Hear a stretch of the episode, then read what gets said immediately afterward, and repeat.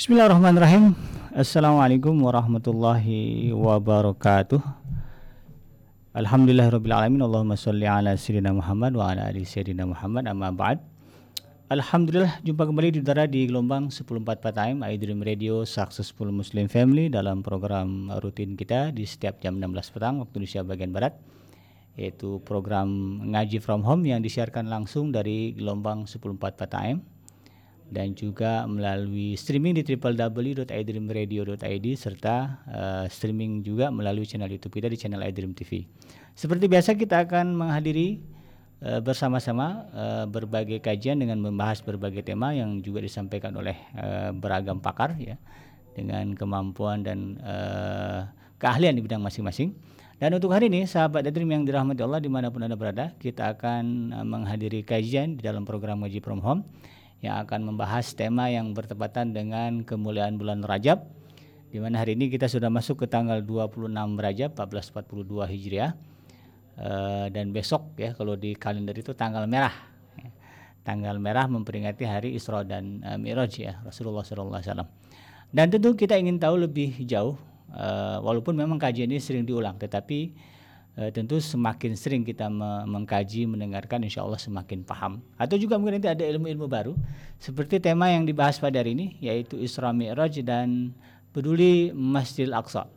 Uh, mungkin ada relasi yang kuat yang kita tidak pernah tahu selama ini tentang uh, kaitan ya antara Isra Mi'raj dengan kepedulian kita terhadap uh, Masjidil Aqsa. Dan itu akan dibahas di petang hari ini bersama dengan guru kita Al Ustadz Amrozi M. Rais LC yang alhamdulillah sudah hadir uh, bersama kita melalui aplikasi Zoom ya. Mudah-mudahan uh, Anda semua sahabat Adrim diberikan kekuatan untuk mendengarkan, menyimak dan memahami berbagai paparan dan ulasan serta kajian tentang tema kita pada hari ini yang akan disampaikan oleh guru kita Ustaz Amrozi M. Rais LC. Untuk itu jika ada nanti pertanyaan yang ingin disampaikan kepada guru kita terkait dengan materi yang disampaikan silakan sampaikan pertanyaan melalui uh, kolom komentar bagi Anda yang menyaksikan kita melalui channel YouTube Uh, dan bagi Anda yang mendengarkan kita melalui uh, gelombang 104 AM, Anda bisa bertanya uh, melalui nomor WhatsApp di 0822 9881044. Terima kasih bagi Anda yang sudah menekan tombol like dan juga subscribe. Mudah-mudahan jadi amal soleh dan untuk memaksimalkan pahala jangan lupa untuk share kepada sahabat kerabat uh, tentang kajian ini sehingga semakin uh, menambah luas ya manfaat bagi uh, sahabat iDream sekalian. Baik, kita akan langsung menuju kepada guru kita untuk mendengarkan kajian dengan tema Isra Mi'raj dan peduli Masjidil Aqsa yang akan disampaikan oleh guru kita Ustaz Amrozi M. Rais LC. Kepada beliau saya persilakan. Tafadhol Ustaz. Terima kasih. Bismillahirrahmanirrahim. Assalamualaikum warahmatullahi wabarakatuh. Waalaikumsalam warahmatullahi wabarakatuh. Alhamdulillah. Salatu wassalamu ala Rasulillah وعلى آله وصحبه ومن سار على نهجه إلى يوم بعد قال تعالى سبحان الذي أسرى بعبده ليلا من الحرام المسجد الأقصى الذي باركنا حوله لنريه من آياتنا إنه السميع البصير صدق العظيم وصدق رسول الله على ذلك من الشهيدين والشاكرين para pendengar iDream Radio yang dimatakan Allah Ta'ala apanya enaknya apa ya nih? Cinta Isra Isra uh, successful successful Muslim family. Successful successful family. Successful Muslim family.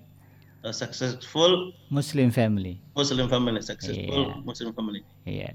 Yeah, Mohon maaf nih. Gak apa-apa. Baru tahu. Tafadhol. Ya. Uh, kaum muslimin yang dimata Allah. Alhamdulillah kita masih dalam bulan Rajab yang selalu dalam doa-doa kita kita sertakan setelah sholat wajib itu doa Allahumma barik lana fi Rajab Sya'ban ya Allah berkailah kami di bulan Rajab dan Sya'ban ini dan sampaikanlah kami dalam bulan Ramadan yang penuh berkah dan di bulan Rajab ini ada sebuah eh, sejarah yang pernah terjadi pada umat Islam nah, di zaman Nabi Shallallahu Alaihi Wasallam yaitu peristiwa Isra dan Mi'raj Nabi Muhammad SAW.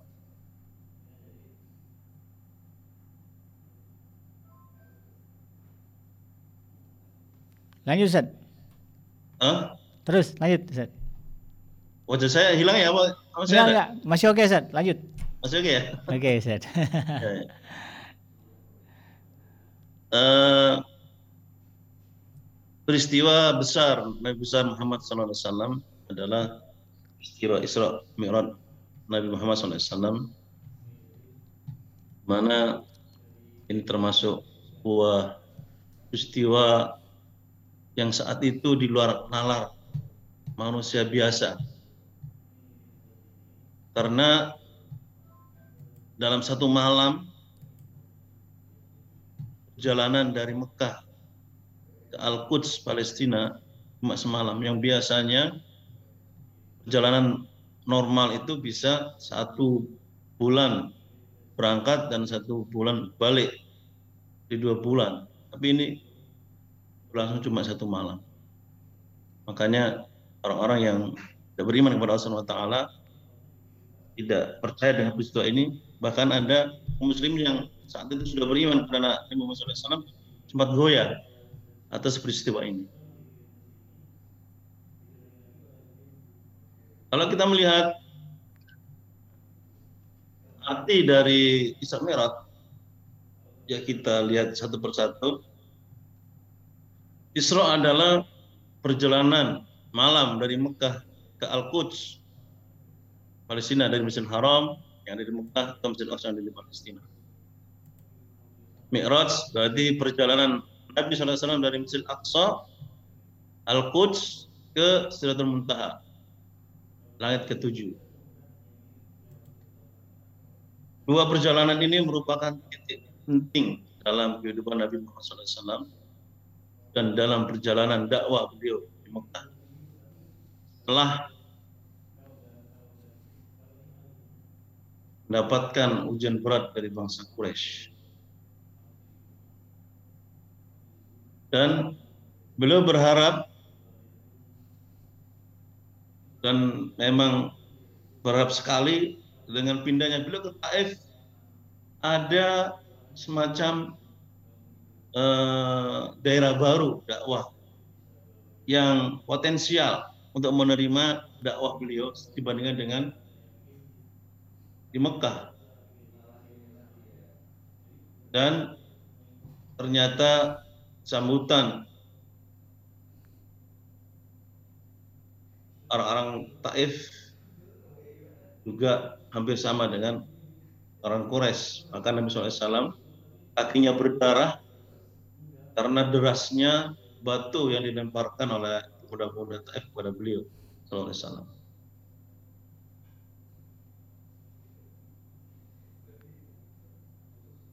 Tapi hal itu tidak membuatkan membuat Nabi SAW marah dan dendam terhadap orang Taif. Bahkan Allah SWT sudah mengirim malaikat gunung mempersiapkan uh, untuk menerima perintah Muhammad. Kamu silakan Muhammad perintah ke saya dan saya akan siap menggulingkan dua gunung ini kepada orang-orang Taif. Di bagaimana Nabi SAW? Jangan, wahai malaikat, karena mereka tidak tahu terhadap dakwah ini. Dan saya bermohon kepada Allah SWT semoga Allah mengeluarkan dari ini orang-orang yang beriman kepada Allah SWT, menyembah kepada Allah SWT dan tidak menyekutukan Allah SWT. Bahkan Nabi SAW berdoa semacam itu.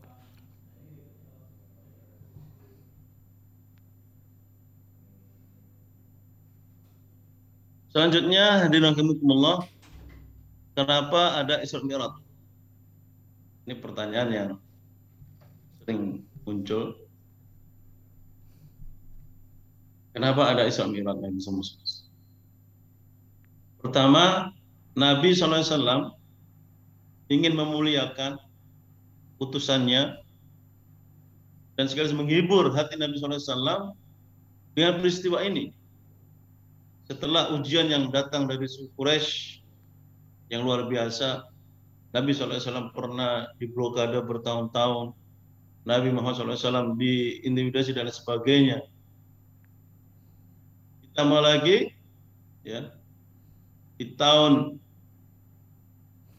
10 dari kenabian orang-orang pendukung dakwah itu meninggal dunia. Pertama pamannya Abu Talib dan yang kedua istri tercinta Khadijah al-Kubra. Ini menambah uh, gunda, menambah kesedihan hati Nabi Muhammad SAW karena dua orang ini yang selalu mendukung perjuangan dakwah beliau. Tidak pernah meninggalkan sejengkal pun. Selalu didukung dakwah Nabi SAW.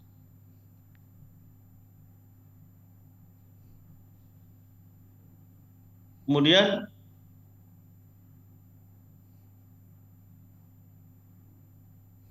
yang kedua ingin mempersiapkan masa fase mendatang yang lebih berat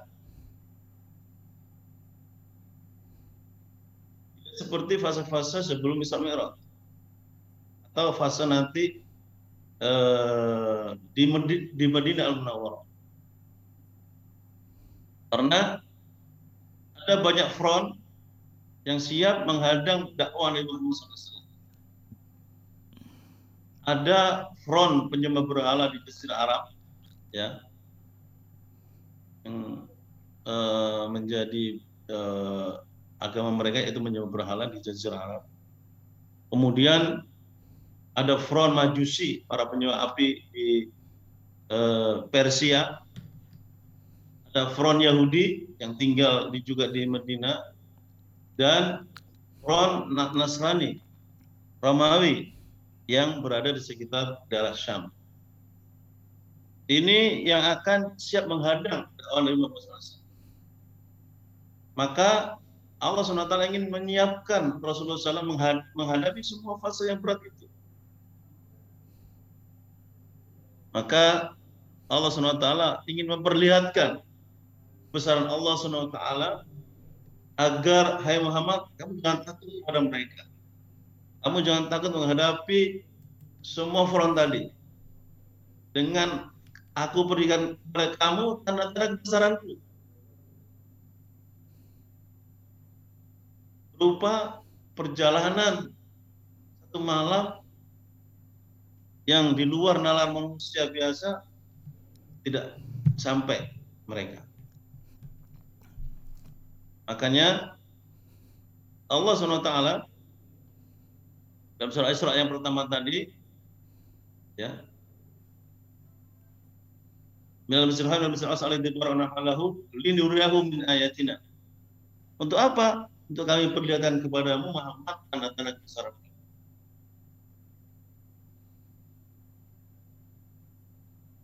dan Allah SWT sudah menunjukkan kepada Muhammad dengan mengendarai kendaraan yang namanya buruk ya. Makanya ada dulu eh, perusahaan apa yang namanya buruk mungkin uh, bisa mengikuti seperti kecepatan buruk. Tapi kecepatan buruk ini luar biasa. Ini merupakan persiapan Allah SWT menyiapkan utusannya, Rasulnya menghadapi uh, sebuah fase yang lebih berat. Bagaimana Rasulullah SAW, ah, maaf, sebagaimana Allah SWT sudah menyiapkan persiapan kepada Nabi Musa alaihissalam saat mau diutus ke Fir'aun, rezim yang mengklaim dirinya sebagai Tuhan. Yang itu Allah sebutkan dalam surat Toha ayat, dari ayat 17 sampai 23. Dan di ayat yang terakhir itu Allah sebutkan linuraka min ayatin al-kubra. Untuk kami tunjukkan kepada Muhammad Wahai Musa, tanda-tanda kebesaran kami. Rupa bagaimana mukjizat Musa alaihissalam yang merubah tongkatnya menjadi ular besar yang memakan semua ular uh, milik para pesihir Fir'aun. Jadi setiap uh, fase yang lebih besar, Allah SWT persiapkan utusannya atau nabinya dengan menyiapkan sebuah persiapan yang sesuai dengan kemampuan uh, Nabi dalam menghadapi tantangan-tantangan itu. Jadi pesannya secara singkat, Hai Muhammad, ya, eh, kamu jangan khawatir, jangan kamu jangan guna-gulana, jangan kamu sedih menghadapi tantangan-tantangan itu. Karena kekuasaan Allah SWT melebihi dari kekuatan itu. Ya. Jadi secara uh, psikologi sendiri juga, ketika orang diberikan dukungan, diberikan kekuatan uh, penyokong, dia akan tentram, dia akan tidak takut, tidak akan ragu-ragu lagi memperjuangkan dakwanya. Nah ini yang diinginkan Allah SWT kepada Nabi Muhammad SAW dalam menghadapi fase yang lebih besar nanti ya dengan empat atau lima front tadi yang siap menghadang mereka menghadang Nabi SAW jangan takut dan gentar. Di pesan itu yang ingin Allah SWT sampaikan kepada Muhammad SAW.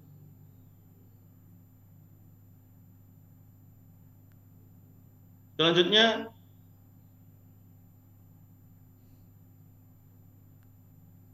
ada sebuah perintah yang Allah SWT langsung menyampaikan ini kepada nabinya. Ada banyak perintah Allah SWT kepada Nabi Muhammad SAW dan selalu melalui perantara Jibril alaihissalam. Tetapi untuk kali ini Allah SWT memanggil langsung Subhanallah. Panggil langsung putusannya karena ada urusan penting, karena ada uh, sebuah persoalan yang urgen. Bagaimana setiap negara yang punya duta besar di banyak negara, kalau sedang menghadapi persoalan yang urgen, dia tidak manggil atau dia tidak mengirim surat kepada duta besarnya, tapi dia panggil langsung datang saya Jakarta atau langsung menemui kepala negaranya atau kepala pemerintahan. Seperti inilah Nabi SAW menerima langsung perintah sholat Allah SWT di Sidratul Muntaha. Di langit ketujuh yang jaraknya sangat luar biasa jauhnya. Tapi bisa ditempuh hanya satu malam. Ya, ini mujizat yang luar biasa. Dan pesan untuk umat Muhammad SAW adalah apa? Setiap Muslim bisa melakukan mi'raj. Bisa melakukan hubungan langsung dengan Allah SWT melalui sholat. Ya. Sebagaimana Nabi SAW pernah dulu ya melakukan mi'raj ketemu dengan Allah SWT, mukmin pun, muslim pun bisa melakukan hal yang sama melalui media sholat. Jadi hadirin rahimakumullah, dengar yang berbahagia, sholat merupakan mi'raj kita kaum muslimin kepada Allah Subhanahu wa taala. Pun kita langsung dengan Allah Subhanahu wa taala. Dan itu Allah sebut, sebutkan dalam sebuah hadits kuncinya hadis yang diriwayatkan oleh Imam Muslim dari uh, Abu Hurairah bahwa dalam hadis kutsanya Allah SWT berfirman yang artinya aku telah bagi salat ini antara aku dan hambaku. Dua hal. Dua bagian. Dan untuk hambaku apa yang dia minta? Ketika hambaku ngomong ketika hambaku berkata berucap alhamdulillah alamin Allah kemudian membalas dengan mengatakan hamadani abdu memujiku. Dan kalau hambaku mengatakan ar-rahmanir rahim Allah SWT menjawab dengan hasna alaiya abdu hambaku telah menjunjungku kalau hamba kalau hambaku mengatakan malik yaumiddin Allah Taala mengatakan menjawab dengan majadani abdi hambaku telah mengagungkanku. Idza qala iyyaka na'budu wa iyyaka nasta'in ya.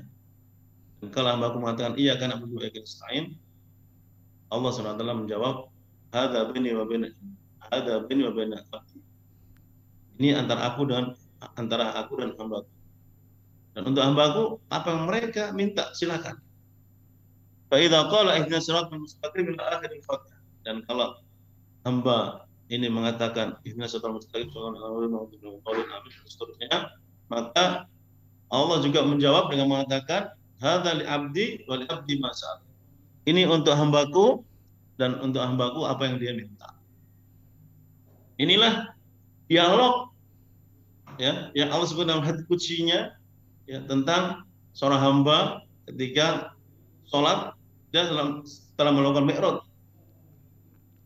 pada Allah Subhanahu wa taala dan Allah Subhanahu wa taala membalas ya, dengan ucapan-ucapan yang luar biasa. Tadi maaf saya sebutkan sebelum tadi sempat lewat bahwa ya Muhammad kamu di dunia kemarin mendapatkan tekanan, ujian, intimidasi, pembunuhan dan lain sebagainya. Kalau kamu di dunia manusia menganggap remeh. Tapi di langit ini ya kami menyambut, kami menyambut kamu. Orang-orang yang ada orang-orang yang ada penduduk langit ini sangat menghormati kamu. Dan para nabi menjadi menjadikan kamu sebagai teladan, sebagai teladan bagi mereka.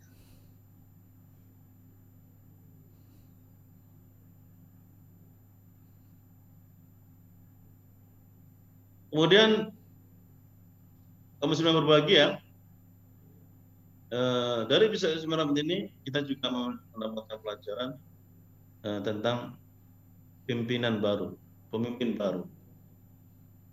Dan memang jemaah rahimahumullah eh,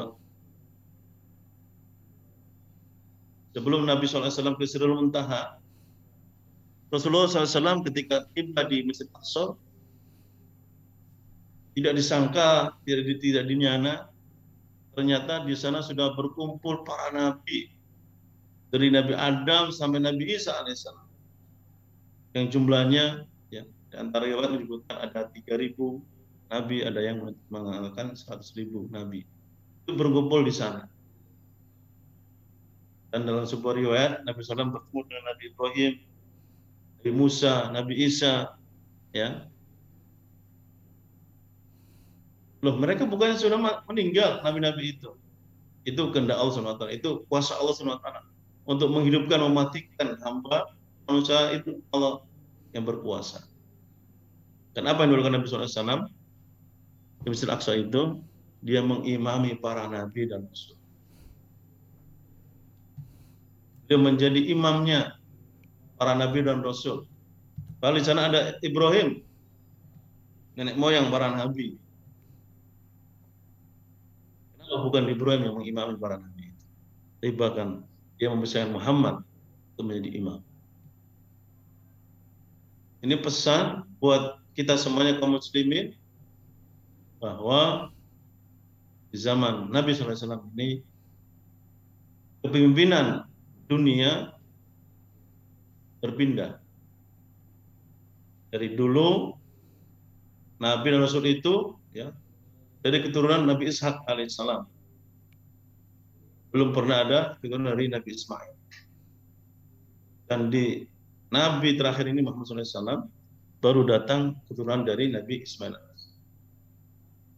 Maka dengan sholatnya Nabi SAW di Masjid Aqsa ini berakhir sudah ya pimpinan yang dulu diambil oleh Bani Israel dan sekarang berpindah kepada Nabi Muhammad SAW.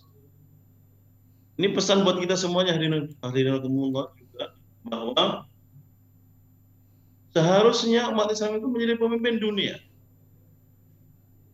Menjadi wasit dunia. Menjadi sokok guru dunia. Bukan sebaliknya. Yang hari ini umat Islam itu umat yang termarginalkan. terpinggirkan. Umat yang subhanallah luar biasa hari-hari ini umat Islam mengalami penekanan yang luar biasa dan upaya untuk dimarginalkan. Berbagai cara, berbagai upaya dilakukan agar umat Islam ini semakin lama semakin terpinggirkan dari kekuatan dunia. Yang begitu, hadirin dengan kita memperingati Isra Isra ini, seharusnya muncul kembali semangat umat Islam menjadi pemimpin dunia. Umat Islam menjadi uh, orang terdepan atas bangsa-bangsa dan umat-umat yang lain. Bagaimana Rasulullah SAW saat itu mengimai para nabi dan rasul. Ya, ini pesan yang harus kita ambil sebaiknya dalam peristiwa Isra Nabi SAW.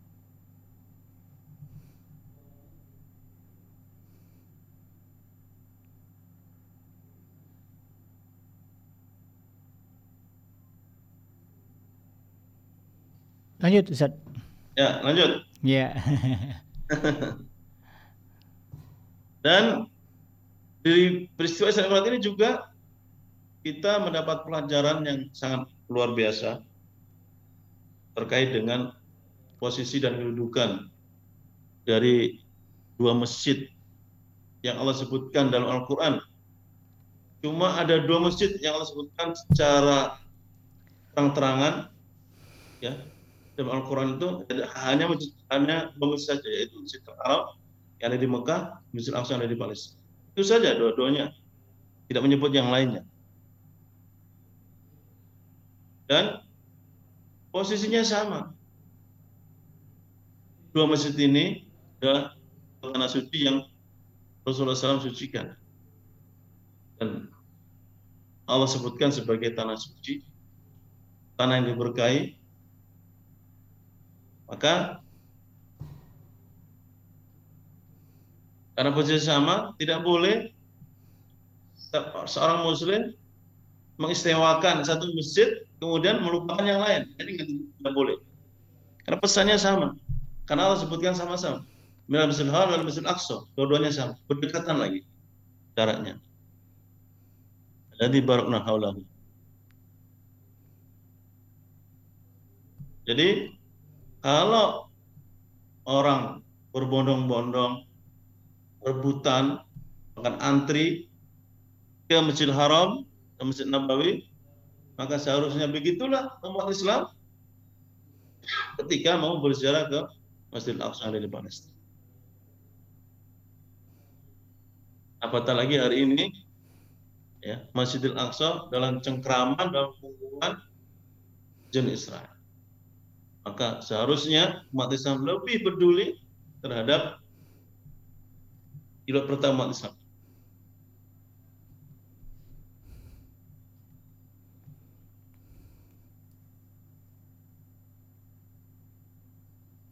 Nah dari peristiwa Islam ini juga kita bisa memahami bahwa Al-Aqsa milik kaum muslimin. Bukan milik orang Arab saja, apalagi orang Palestina saja, tapi dia milik kaum muslimin. Dan tanah Al-Quds, kota Al-Quds, negeri Al-Quds, itu adalah tanah wakaf kaum muslimin yang Umar bin Khattab mewakafkannya kepada kita kaum muslimin. Jadi karena dia tanah wakaf, maka siapa pun kita, siapa pun kita sebagai seorang muslim mengaku mengaku Islam, mengaku beriman kepada Allah Subhanahu maka dia berhak tinggal di tanah itu. Ya. Jadi kalau ada umat Islam datang ke sana, ya, itu tanah mereka. Jadi nggak bisa kemudian orang Palestina atau Arab, eh, lu orang mana? Lu bukan asli sini ya? Enggak, enggak ada. Enggak ada di sana itu soal asli atau tidak asli. Putar daerah atau tidak putar daerah. Itu hilang dengan dengan sendirinya dengan konsep Islam ini. Ya. Dan Al-Aqsa, Al-Quds juga menjadi barometer bagi kaum muslimin. Maksudnya apa? jika di tanah itu terjadi kedamaian, jika di negeri itu ada ketentraman, ya, kesejahteraan, maka negeri lainnya luar Al-Quds juga akan merasakan hal yang sama. Akan juga terjadi kedamaian, amanan, dan kesejahteraan. Dan sebaliknya, jika di negeri itu terjadi kezaliman, terjadi eh, semenang kesemena-menaan, terjadi kezaliman, ya, dan terjadi uh, rasa tidak aman di sana, maka bisa dipastikan negeri umat Islam lainnya juga merasakan Kalau hari ini kita bisa melihat orang penduduk Al-Quds itu rumahnya dihancurkan, rumahnya diratakan dengan tanah oleh bulldozer Israel, itu di negeri lain juga akan, akan yang sama. Memang di Indonesia nggak ada, kan banyak karena alasan ini dan itu akhirnya rumah di bulldozer, rumah dihancurkan dengan dihancurkan dengan mana-mana. Ketika ada uh, penistaan, ketika ada penodaan terhadap umat-umat suci di kota Al-Quds di Palestina terhadap masjid ataupun gereja, maka di tempat lain akan terjadi yang sama. Maka Al-Quds, Al-Aqsa, Palestina menjadi barometer kita semua. Karena dia barometer, maka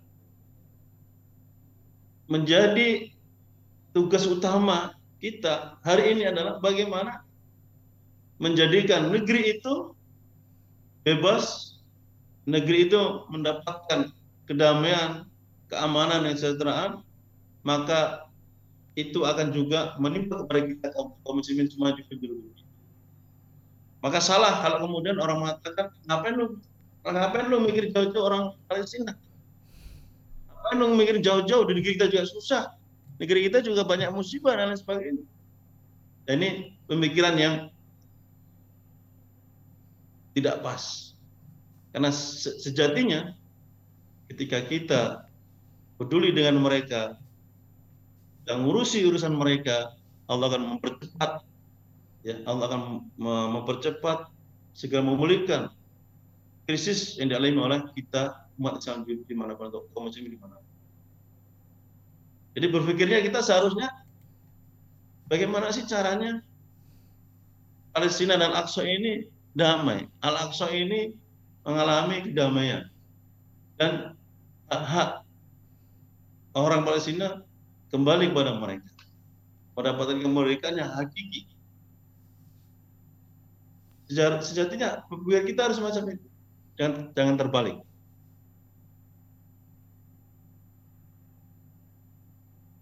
Nah, Allah, ini pengantar kita untuk meletakkan atau memposisikan persoalan Al-Aqsa, persoalan Al-Quds yang hari-hari ini kita sedang uh, memperingati atau sedang menjalankan sebuah program namanya Pekan Al-Quds Internasional.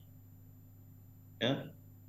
Bagaimana sepekan ini dari tanggal 8 sampai tanggal 12 kita meramaikan, kita menghidupkan kembali kegiatan yang mendukung perjuangan untuk membebaskan Al-Quds Masjid Al-Aqsa dari cengkraman dan Israel. Dan salah satunya saya cuma terima kasih kepada Idrim ini yang juga akhirnya uh, mengikut juga dalam mengaktifkan dan meramaikan Pekan Al-Quds Internasional ini. Di mana-mana uh, di seluruh uh, dunia sedang meramaikan kegiatan semacam ini. Sekali saya terima, terima kasih kepada Idrim Radio. Kemudian Allah SWT memberkahi radio yang kita cintai. Kemudian kalau kita melihat tentang eh, laporan, ya, laporan tentang penindasan, yang dilakukan oleh Israel kepada penduduk Al-Quds dan juga Masjid Aqsa khususnya itu sangat-sangat kita tersayat. Ya. Salah satunya ini saya ambil laporan dari eh, lembaga wakaf Palestina dan eh, lembaga eh, Persatuan Ulama Palestina.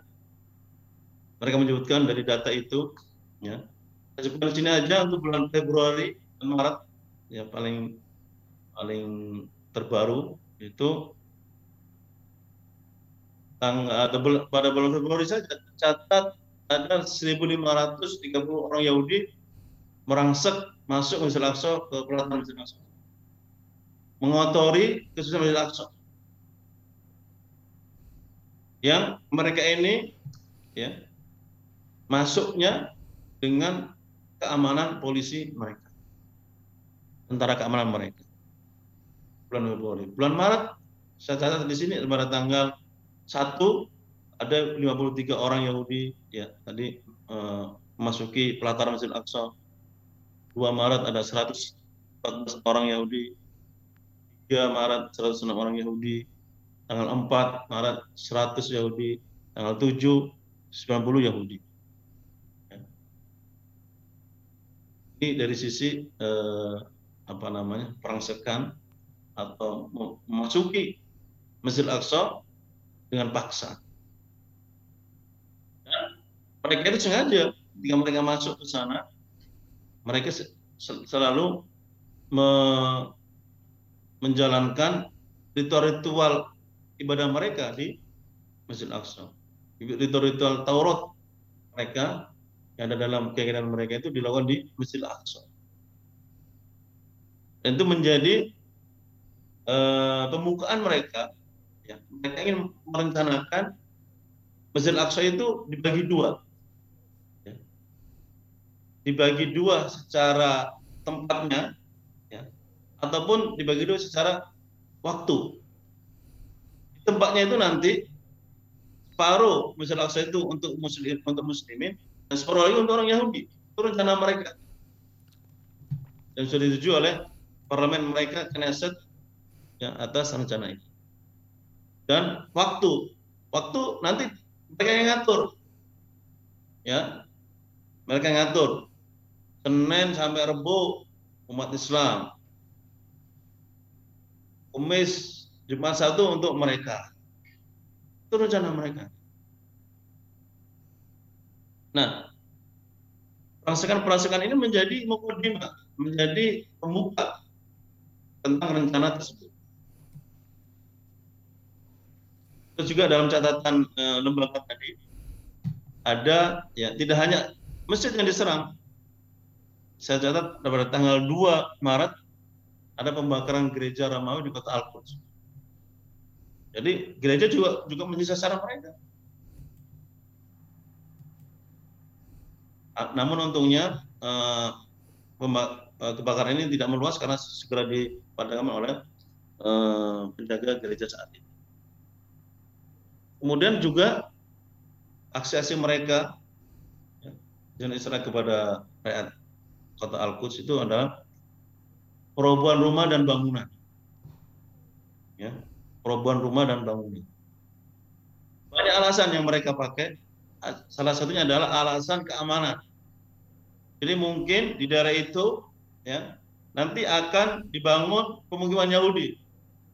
Maka rumah yang di situ harus dirobohkan. Gak mungkin pemukiman Yahudi di dalamnya ada orang Muslim atau orang Arab tinggal di situ, nggak mungkin. Makanya itu menjadi alasan mereka untuk merobohkan rumah.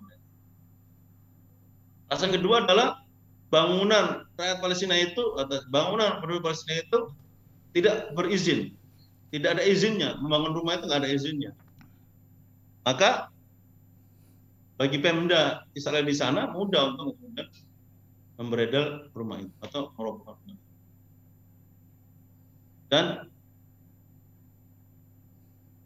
sejak tahun 67 ya sejak tahun 67 ketika mereka memasuki kota al itu dan menduduki uh, uh, Masjid Al-Aqsa sudah ada tercatat 5.000 rumah dirobohkan dengan tanah.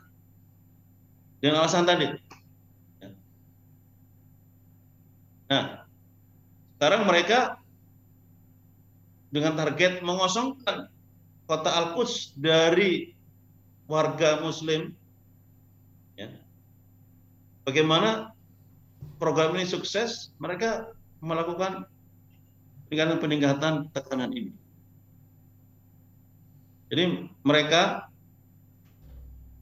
ya kepada tadi alasan karena keamanan dan izin sampaikan rumah anda harus dibongkar diratakan dengan tanah. Ya. Kalau enggak, kami yang membongkar dengan paksa dan anda membayar kami membayar kudus itu membayar. Jadi rakyat atau penduduk Al-Quds itu akan mengalami dua kerugian yang luar biasa. Kan bisa bayangkan ya, e, denda ya pengganti bulldozer itu mencapai 30 ribu US dollar. 30 ribu US dollar itu bisa membangun rumah sendiri itu baru tapi ini denda karena mereka yang merobohkan, mereka yang capek akhirnya didenda orang. Dan sekarang ini sedang ramai di kota Hapus. Macam ini, perobohan rumah, tanah. Rumah, uh, rumah, uh, dengan tanah. Kemudian penggalian terowongan di bawah di bawah Masjid Al-Aqsa itu juga berlangsung Bahkan dampaknya rumah-rumah yang ada di sekitar Masjid Al-Aqsa itu khawatir ya eh, terkena dampak dari bangunan Masjid Al-Aqsa yang terus digali terowongan oleh jin Israel. Ya. Jadi bangunan Masjid Al-Aqsa itu karena seringnya adanya penggalian terowongan menjadi bangunan ini tanpa ada uh, penguat ya tanpa ada uh, penjaga yang kuat, penopang yang kuat, struktur yang kuat. Jadi kalau ada gempa sedikit saja bisa roboh dan hancur. Terus juga ada penangkapan-penangkapan pengusiran. Jadi ada sekitar 236 penduduk Al-Quds itu diusir dari kota Al-Quds Jadi Israel kemudian menurunkan daftar orang-orang yang tidak boleh masuk ke Masjid Al-Aqsa dan kota Al-Quds. Itu banyak. Kita ada sekitar 236. Dan juga pemukiman Yahudi, pembangunan pemukiman Yahudi ya, itu terus berjalan hingga hari ini tanpa ada penghentian. Walaupun kalau khusus pembangunan pemukiman ini PBB sendiri sudah mengeluarkan banyak resolusi untuk uh, Israel agar menghentikan bangunan pemukiman Yahudi.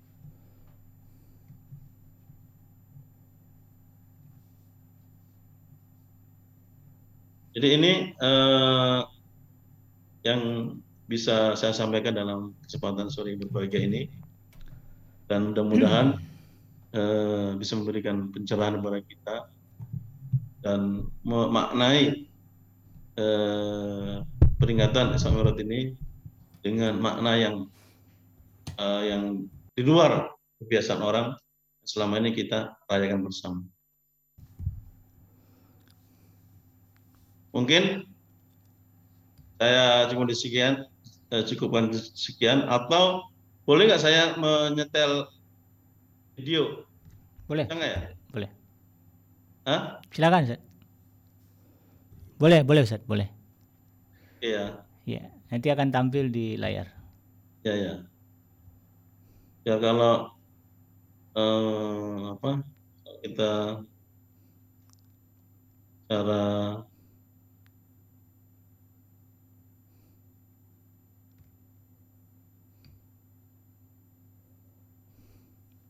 mana nih?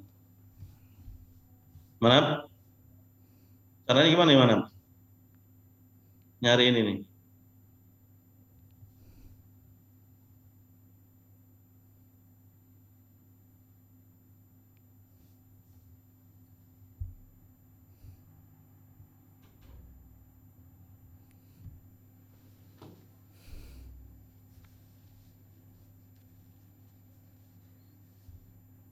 Harus scan.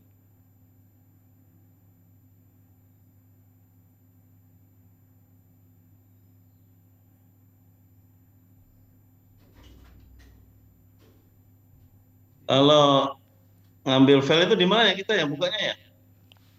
Mohon maaf nih. Aneh dengerin Ustaz minta tolong temennya. Mau nayangin video. Mau nayangin di video itu kita tekan mana ya? Terscan screen ya? Share screen. Oh. Udah Ustaz tinggal setel aja Ustaz. Yang setelah aja ya? Iya, nanti di di eh, ditayangkan di sini sama operatornya. Oh gitu. Iya. Itu mah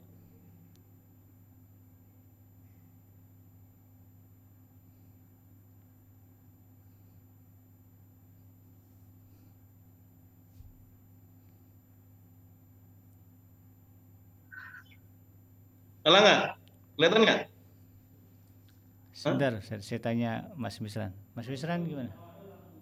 Kalau ada langsung ini Ustaz otomatis muncul. Ini saya sudah nyetel video nih di laptop saya nih. Eh, nggak nongol ya? Masih belum nongol ya? Eh, belum. Ustaz. Belum nongol ya? Di share, share screen dulu, Ustaz. Mana? Di share screen dulu, nanti baru dinyalakan videonya Ustaz. Ini saya nyari filenya nggak ketemu ini ya. Di share screen dulu Ustaz katanya.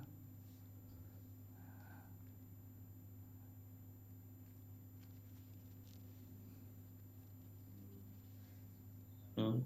Oh, ada, ada, ada, ada.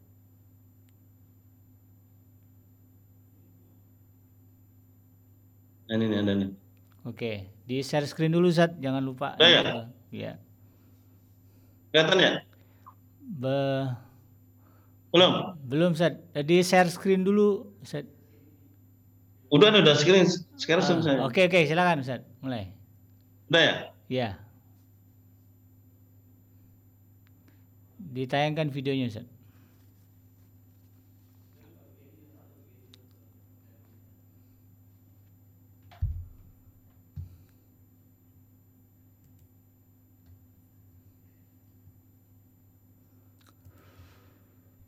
Udah. Udah kelihatan nggak? Belum Ustaz. Belum. Videonya belum tampil. YouTube belum ada.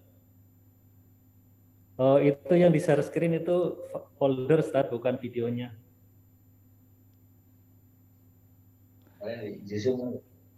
Yang yang muncul gambar folder Ustaz, bukan video.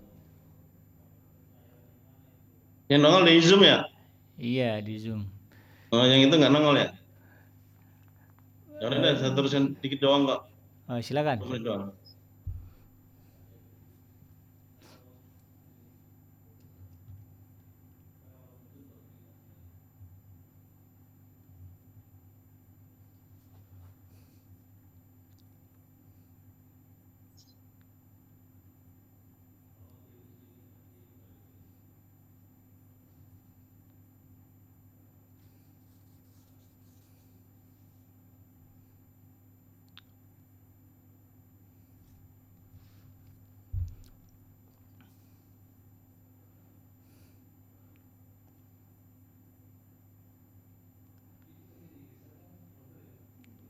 Videonya tentang apa Ustaz? Hah? Videonya tentang apa? Videonya tentang yaudisasi. Oh, Yaudisasi. ada link channel YouTube-nya Ustaz? Mungkin bisa kita dapatkan di channel YouTube. Channel Ah, YouTube ada sih. Kalau misalnya bisa di-share di channel YouTube nanti kita oh, mungkin sahabat Edrin bisa langsung eh, pergi ke channel itu untuk menyaksikan. Ada nanti saya kirim ke yang WA tadi. Boleh, boleh, boleh. Kalau ini biar biar lebih mudah diakses karena sekarang ta- eh, tidak ada tampilan video apa pun. Jadi tidak ada yang bisa kita lihat dari video yang antum maksud tadi. Ya, cukup sekian saya dari saya. baik, Terima baik. kasih perhatiannya. Mohon maaf atas kekurangannya. Assalamualaikum warahmatullahi wabarakatuh. Waalaikumsalam warahmatullahi wabarakatuh. Baik Ustaz, ini masih ada waktu kurang lebih uh, sekitar 20 menit ke depan untuk kita isi mungkin bagi Anda sahabat The Dream yang ada pertanyaan atau persoalan yang ingin disampaikan kepada Ustadz uh, Ambrozi LC uh, terkait dengan tema yang beliau sampaikan hari ini ya, tentang Isra Mi'raj dan juga uh, peduli ya Masjidil Aqsa. Uh, dari catatan saya yang ada ya, terkait dengan materi yang beliau sampaikan ada hal yang sangat menarik bagi saya dan ini menjadi ilmu baru bagi saya juga bahwa Masjidil Aqsa ini menjadi barometer uh, bagi keberkahan ya di negeri-negeri kaum muslimin yang ada di sekitarnya. Kalau berkah uh, Masjidil Aqsa maka berkah pula uh, semua negeri-negeri kaum muslimin. Maka oleh karena itu kalau kita ingin Indonesia atau di mana pun kita berada menjadi negeri yang berkah, negeri yang baik, maka kita harus memperjuangkan bagaimana kemudian Masjid Al-Aqsa ini uh, seperti pada posisi yang kita inginkan, ya menjadi negeri yang aman, damai, ya, damai, tentram, rakyat yang makmur begitu, maka insya Allah hal serupa juga akan terjadi dengan negeri kita. Jadi ini adalah perjuangan kita bersama dan harus kita uh, war-warkan, gitu ya dan kita kampanyekan kepada seluruh kaum muslimin agar kemudian kepedulian mereka terhadap uh, kemaslahatan ya uh, masyarakat uh, Palestina yang notabene sekarang adalah uh, kaum muslimin yang diamanahi untuk menjaga merawat uh, Masjidil Aqsa sekarang. Baik sahabat Dream yang dirahmati Allah, silakan bagi Anda yang ingin menyampaikan persoalan-persoalan terkait dengan uh, tema hari ini khusus mungkin yang menyangkut tentang uh, Masjidil Aqsa atau tanah Palestina. Dan tentu narasumber kita uh, memiliki pengalaman banyak ya karena beliau adalah presiden dari SPM. Uh, eh, uh, sahabat Palestina memanggil, betul saja? Nah, benar ya. ya ini kiprah uh, SPM ini seperti apa saat di tanah air? Ya, kita lahir pada tahun 2017. Hmm Uh, saya dulu kayaknya pernah ya dengan Edwin waktu acara uh, apa namanya apa itu ya itu acara di Depok itu oh. pernah diwawancara juga oke okay.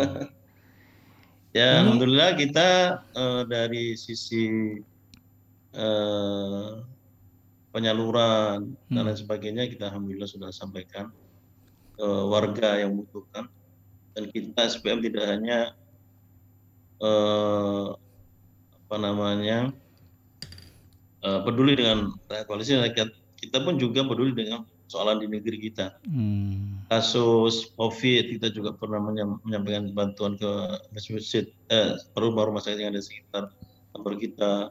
Kasus eh, misalnya yang kemarin ada banjir, ada tanah longsor, kita pun juga turun memberikan bantuan karena eh, Nah ini juga bagian dari rasa kemanusiaan kami, ya, karena juga uh, kita tinggal di Indonesia, maka mau tidak mau kita harus juga peduli dengan persoalan dalam negeri kita juga. Betul, betul. Ustaz. Markasnya di mana, Ustaz, uh, eh, SPM ini? Di Tangerang. Oh, Tangerang. Ada nomor WhatsApp atau website yang bisa dihubungi atau medsos mungkin? Yang memudahkan. Banyak, uh, apa namanya, uh, kalau di YouTube itu bisa ditulis sahabat Palestina memanggil. Oke. Okay. akan ada banyak apa namanya ya bisa nanti video tadi juga ada di dalam itu YouTube tadi sahabat Palestina memanggil. Oke. Okay. Di YouTube. Terus kalau di IG juga sahabat Palestina memanggil. Sahabat Palestina memanggil. Nah. Untuk nomor WhatsApp ada Ustaz? Hah? Nomor WhatsApp ada yang bisa dihubungi. A ada nomor WhatsApp, ada ada. Boleh di-share Ustaz? Boleh ntar ya. Oke, karena ini mungkin kalau uh, ada yang sungkan untuk uh, bertanya terkait ya, dengan ya. apa yang bisa mereka lakukan, terutama terkait mungkin penyaluran bantuan-bantuan uh, bisa langsung 0857 0857 16 16 47 47 38 38 54 54 saya ulangi Ustaz ya. Itu ada nomor WhatsApp-nya itu. Uh, nomor WA ya. Di 0857 164 73854. Ya, ini betul. adalah nomor WhatsApp dari uh, komunitas atau ini yayasan apa komunitas? Yayasan. Yayasan ya, yayasan uh, sahabat Palestina. Palestina memanggil. Jadi bagi anda yang mungkin ingin tahu uh, kiprah dari Yayasan Sahabat Palestina Memanggil ini. Selain di nomor WhatsApp ini juga Dan juga ada websitenya. ada Sahabat website. memanggil ORG. Oke, ba- malah Palestina memanggil ORG. bisa langsung menuju ke websitenya sahabat Palestina memanggil.org .org. ya. Atau juga di channel YouTube ya tinggal ketik saja ya sahabat Palestina memanggil nanti akan muncul. Ya, benar, benar. Dan ini penting bagi sahabat Adri mungkin ya yang selama ini bingung eh saya mau bantu nih gitu ya tapi eh, untuk wilayah Tangerang, Depok eh, kira-kira komunitas mana atau yayasan mana yang ah, yang mungkin ya Ya, ya. bisa dihubungi dan bisa menyampaikan eh, amanah atau bantuan yang diberikan. Baik, eh, Ustadz ini sambil menunggu jamaah bertanya, eh, saya ada pertanyaan terkait dengan sebe- eh, ini Ustadz, eh, ini kita berbicara berbagai kemungkinan dari eh, propaganda dan juga eh, usaha ya dari eh, Zionis ya laknatullah alaihim yang memang berusaha untuk merebut Masjidil Aqsa gitu Ustaz dari kaum muslimin. Tadi Anda Ya. jelaskan bahwa eh, kondisi tanah di bawah Masjidil Aqsa ini kan banyak terowongan Ya, ya. yang, yang memang sengaja dibikin oleh eh, Zionis begitu. Dengan harapan eh, nanti runtuh gitu Ustaz ya. Ya. Nah, seandainya nih Ustaz, ya, seandainya ditakdirkan Allah katakanlah terjadi musibah atau gempa, kemudian eh, Masjidil Aqsa ini ru- runtuh. Ini eh, ke depannya seperti apa Ustaz? Apakah kemudian ini diklaim sepenuhnya oleh mereka atau mungkin seperti apa Ustaz? Ya, jadi memang eh, Zionis Israel itu merencanakan itu biar nanti mereka tidak, disalahkan. Oh, Masjid Al-Aqsa roboh bukan bukan perbuatan kami ya, itu karena ada gempa. Memang itu sudah direncanakan. Hmm. Dan eh, kalau tadi ditanyakan ya, eh, kalau misalnya ini roboh, Ya. ya nanti kita tanya kita tanya kepada umat Islam, kalau udah roboh begini apa yang harus kita Oh. lakukan? Padahal eh, tadi di awal tadi ketika saya menyampaikan eh, pembukaan bahwa posisi Masjid Aqsa dan Masjid Haram itu sama. Hmm. Tidak boleh kita menyediakan satu masjid dan memulihkan yang lainnya. Iya. Peduli dengan satu masjid dan tidak Hmm. peduli kepada yang lainnya. Ini yang tadi saya sebutkan. Jadi artian begini, hari ini atau penduduk Al-Quds ya mereka sekarang terdepan di garda terdepan dalam membela kesucian Masjid Al-Aqsa, kira pertama Islam. Harus peduli dengan mereka. Oh ya, kita harus memikirkan rumah mereka yang roboh dengan tanah, apa kita bisa bantu. Mereka hari ini ya, kalau masuk ke masjid Masjid Al-Aqsa itu diperiksa dan hanya diberikan izin kepada orang-orang yang usianya 50 tahun ke atas. Di bawah itu mereka tidak boleh masuk. Artinya bagaimana cara kita umat Islam yang membantu mereka biar mereka bisa kokoh ya. Tidak pindah ke tempat lain atau tidak pindah ke negeri lain ya. Dan meninggalkan Masjid Al-Aqsa meninggalkan kota Al-Quds sendirian. Tidak ada umat Islam yang menjaga di sana. Ini bagaimana caranya ya minimal kalau mereka kedinginan ya kita bantu kalau mereka kelaparan kita bantu ini yang bisa yang ini kecil yang ini eh, apa namanya cara kita yang paling kecil yang bisa kita tunjukkan kepada mereka. Kalau mereka hari ini sudah mengorbankan jiwa-jiwa mereka, mereka sudah mengorbankan anak keturunan mereka, mereka sudah mengorbankan ayah ibu mereka menjadi tumbal Masjid Al-Aqsa, ya. Mereka sudah luar biasa, padahal mereka itu mewakili kita. Umat Islam di penjuru dunia itu diwakili oleh mereka dalam membela Masjid Al-Aqsa. Kalau mereka nggak ada hari ini, mereka tidak ada. Para murabitun itu tidak ada. Mungkin dengan mudahnya ya, Masjid Al-Aqsa itu diklaim oleh Israel Israel milik mereka dan Masjid Al-Aqsa itu berubah menjadi tempat sinagog Yahudi. Itu yang mereka inginkan. Ya, minimal eh, di samping di luar doa ya, ya di luar doa, minimal rezeki yang Allah berikan kepada kita kita sisihkan untuk mereka. Walaupun memang kita tahu bahwa sekarang kondisinya pandemi seperti ini, tapi insya Allah ya sedekah yang di infak yang diberikan saat kita sedih saat kita susah itu akan berpahala besar di Allah SWT. Dan ini tentu ya kita cuma hanya berkorban dengan harta kita tapi mereka sudah mengorbankan ya mereka sudah kehilangan anak-anaknya mereka sudah kehilangan suaminya mereka sudah kehilangan ibunya mereka sudah kehilangan pamannya dan lain sebagainya. Ya demi membela ibadah Islam demikian pak. Baik baik Ustaz. Uh, sebetulnya uh, poin saya sih lebih kepada begini, uh, sekalipun katakanlah masjid uh, Aqsa itu uh, rubuh gitu, Ustaz, saya yakin bahwa umat Islam pasti akan mengeluarkan dana untuk membangun kembali begitu. Lalu sebetulnya untungnya Israel dari masjid itu runtuh apa gitu, Ustaz? Kalau sebatas katakanlah bangunan, kita tahu bahwa Masjidil uh, Masjid Nabawi, Masjid uh, Haram itu sudah udah, udah tidak maksud katakanlah tidak mempertahankan bangunan lama semuanya uh, sudah jadi bangunan baru. Kalaulah yang mereka incar itu adalah bangunan lamanya, saya rasa bagi kaum muslimin mungkin itu bukan persoalan besar kecuali mereka ingin mengklaim tanahnya gitu loh Ustaz. Cuman untuk apa juga kemudian kalau uh, strateginya adalah menghancurkan masjid gitu. Uh, Jadi ini uh, uh, dalam uh, para uh, pendiri eh, Israel itu, ha. mereka mengajarkan kepada generasi di bawahnya. Mereka mengatakan bahwa tidak ada tidaklah bermakna Palestina tanpa Al-Quds. Hmm. Dan tidak ada bermakna kata Al-Quds tanpa Al-Aqsa, tanpa sinagogi. Sinagogi. Sulaiman, hmm. Sulaiman Temple itu. Itu uh, pemikiran yang sudah ditanamkan kepada generasi berikutnya. Bahkan mereka mengatakan, ya, para founder mereka itu Ya, mereka mengatakan bahwa Anda kalau ingin menguasai dunia, kuasai dulu Palestina ini. Karena dengan menguasai Palestina, Anda akan mudah menguasai dunia. Dan itu yang sudah dilakukan oleh iya. Israel. Ketika mereka menguasai Palestina, ya dunia dalam genggaman mereka, dalam genggaman mereka. Dan sekarang yang terjadi, sekarang yang terjadi. Jadi harus uh, ini harus kita sadari bersama bahwa untuk iya. menguasai ya umat Islam kalau ingin menguasai dunia maka kembali kepada fitrah ini ya kuasailah kembali Masjidil Aqsa. Ya. Maka insya Allah. Artinya uh, yang minimal yang kita bisa mampu kita lakukan kita lakukan.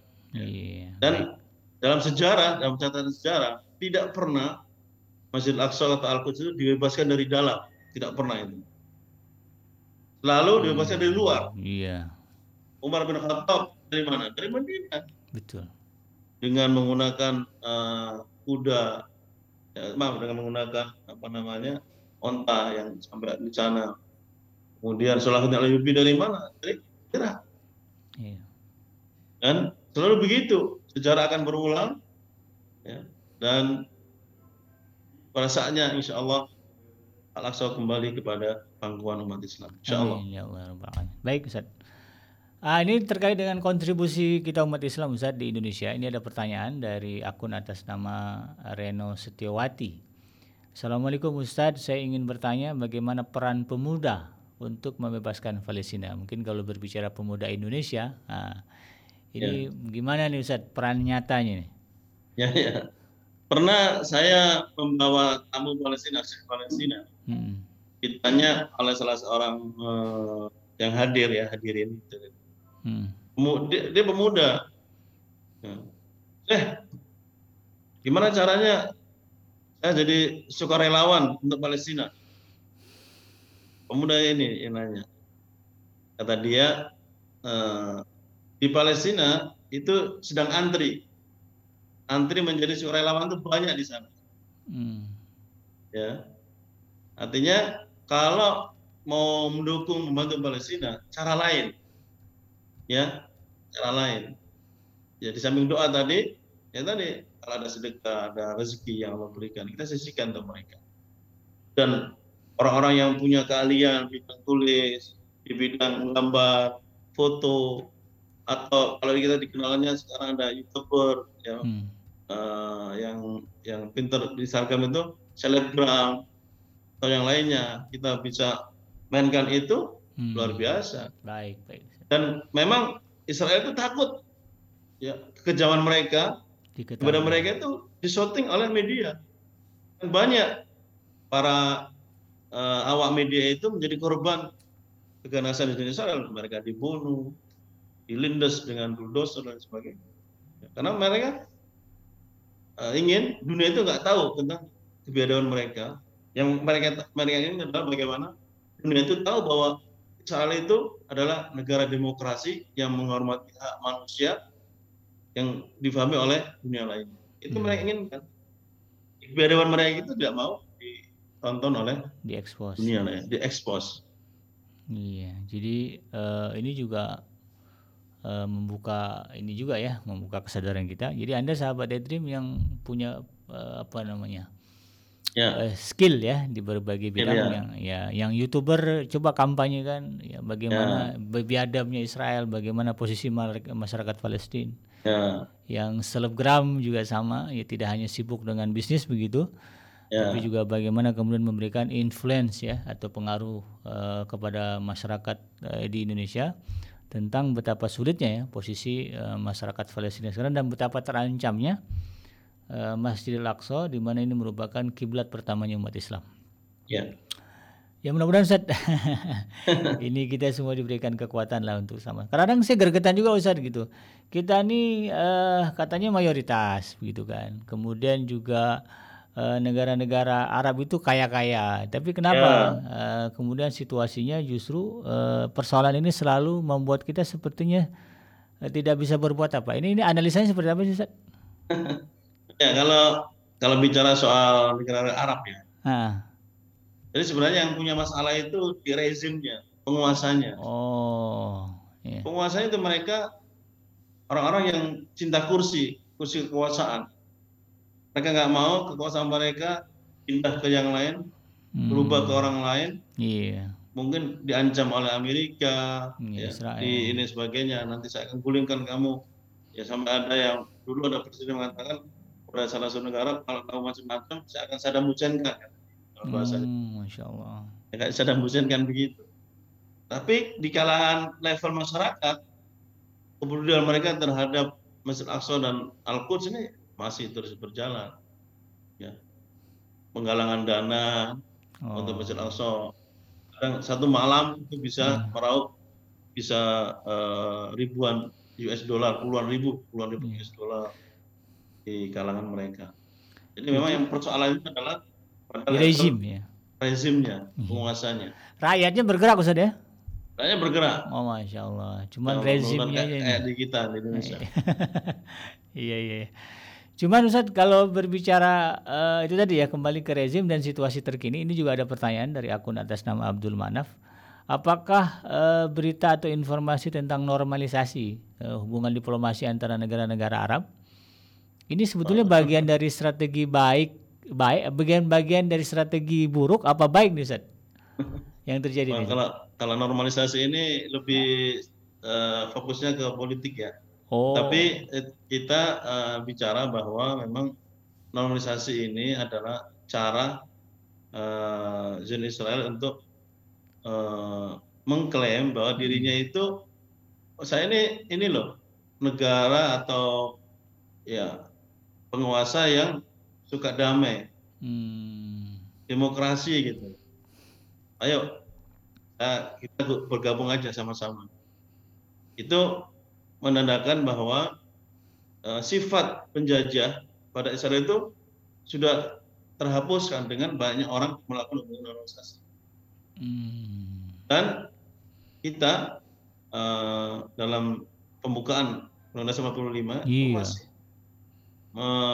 melarang melakukan apa namanya pendekatan atau mengecam membentuk penjajahan dan sebagainya. Iya. Amanah ya, amanah bukan iya. Jadi ini lebih kepada uh, politik Ustaz ya, politik luar negeri Israel berarti Ustaz ya? Iya. Iya. Tapi kalau berbicara Dan, sisi uh, positifnya Ustaz, uh, mungkin nggak? Mungkin nggak Ustaz ya? Ini ya. juga satu sisi menjadi uh, pisau bermata dua gitu. Uh, mereka uh, mencari keuntungan politik, tapi di sisi lain katakanlah umat Islam yang berada di negara-negara Arab yang selama ini katakanlah begitu tidak memiliki akses untuk berkunjung secara bebas ke Masjidil Aqsa sekarang menjadi terbuka begitu sehingga uh, ada harapan bahwa jamaah-jamaah uh, yang berziarah ke Masjidil Aqsa itu akan lebih banyak ini gimana Ustaz? Ya, ini uh, jadi kalau ke Masjid Aqsa, hmm. kalau dalam kondisi uh, tidak dijajah oleh Israel itu dianjurkan. Tapi sekarang kan kita kalau mau masuk ke Masjid Aqsa itu harus dapat izin dari hmm. otoritas di sana. Jadi kita pernah masuk ke Masjid Aqsa hmm.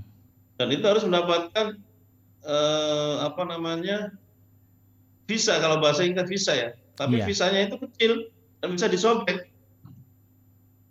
Ya, di hmm. paspor kita itu ada visa yang itu bisa disobek karena kalau ketahuan kita pergi ke Israel kan hmm. kita nggak ada hubungan diplomatik dengan Israel. Anda pergi ke sana melanggar, kayaknya mereka mengakalinya dengan kayak semacam uh, apa namanya uh, stiker kecil aja dan itu setelah dia setelah kita keluar dari Al-Quds Sampai lagi.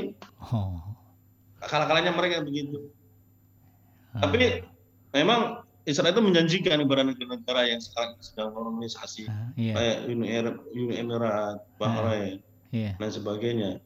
Itu Anda kalau uh, hubungan dengan kami, ekonomi Anda akan meningkat.